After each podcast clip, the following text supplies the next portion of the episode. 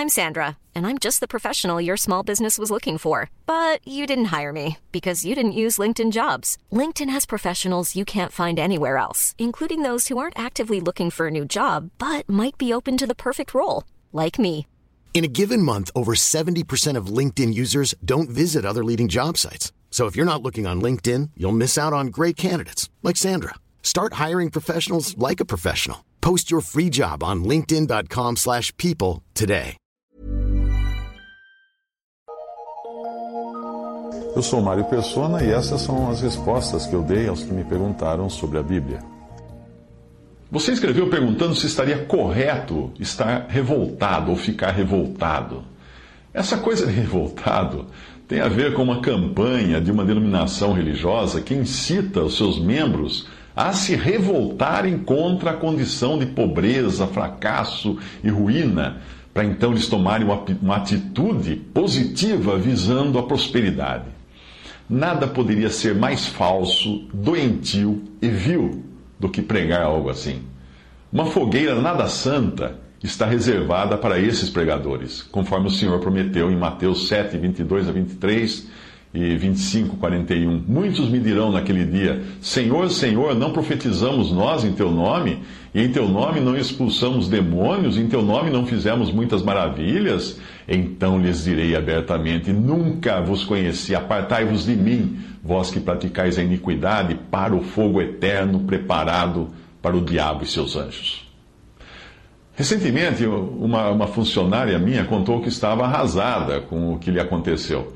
Como de costume, ela acordou cedo no domingo, se arrumou, pegou o ônibus, foi para a sua igreja, que é dessa denominação que prega essas coisas. Ela contou que acordou muito feliz com Jesus, cheia de alegria pelo que ele fez por ela e foi meditando nisso durante todo o caminho, o trajeto até chegar lá.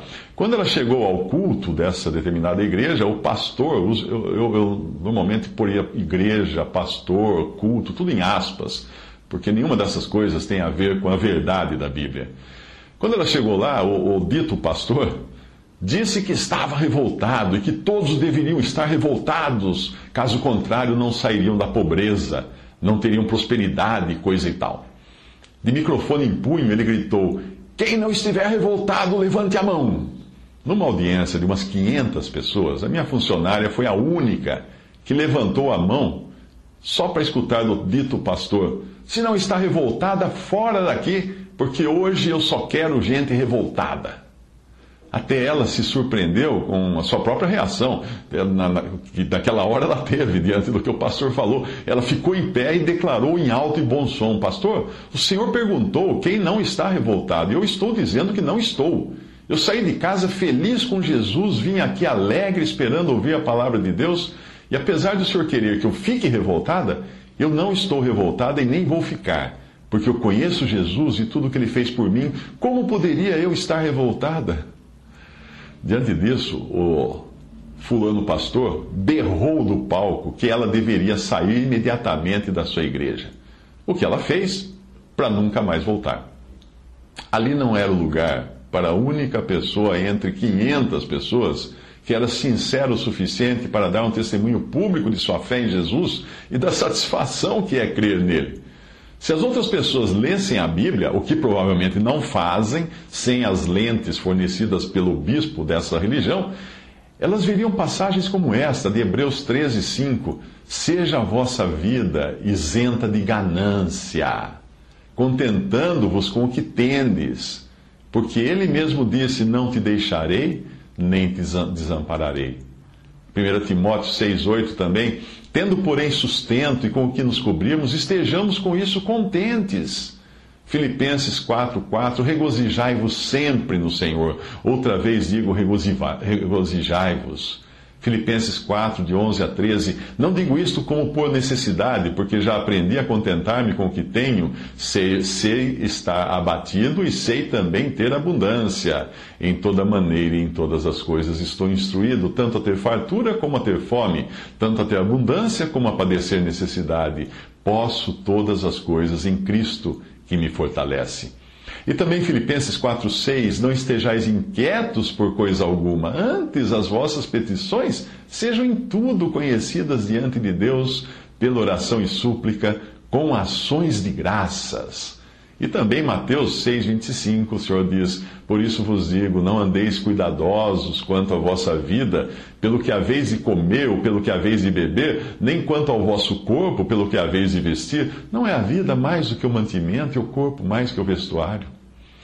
Antigamente, essas ditas igrejas pentecostais, neopentecostais e coisas do tipo, elas usavam a cura física para atrair membros. Mas depois descobriram que usar riqueza e prosperidade dá muito mais ibope, porque apela para a ganância das pessoas. Além disso, os seus pastores enriqueceram demais. E aí eles precisaram arrumar uma desculpa para sua fortuna. Daí surgiu a teologia da prosperidade. Foi assim que ela surgiu. Quem quer dinheiro fácil e sem trabalhar duro, vai procurar uma igreja assim. É o culto a mamon, com promessas de prosperidade e sucesso nesse mundo. Inverteram o mandamento que diz não cobiçarás e pregam cobiçarás, cobice. Fique revoltado se você não tiver dinheiro. Mateus 6,24: Ninguém pode servir a dois senhores, porque ou há de odiar um e amar o outro, ou se dedicará a um e desprezará o outro. Não podeis servir a Deus e a Mamon, que significa riqueza. Nessas igrejas, Mamon é obedecido, venerado e adorado. Tudo gira em torno desse Deus, com letra minúscula. Tudo é na base de campanhas para encher o bolso dos pastores. Obviamente, alguns fiéis acabam prosperando, mesmo porque prosperariam de qualquer maneira em qualquer lugar. Só que atribuem isso ao poder daquela igreja, dos seus bispos, dos seus pastores, mas esses são farinha do mesmo saco. Em todo golpe, é preciso dois gananciosos: o golpista, que oferece o bilhete premiado de 100 mil por apenas mil, e a vítima, que é gananciosa ao ponto de entregar os mil ao golpista, porque quer ganhar dinheiro fácil, quer ganhar os 100 mil fácil, só custando mil. Provérbios 30, 15 diz: lembre-se desse versículo. A sanguessuga tem duas filhas, a saber, dá e dá.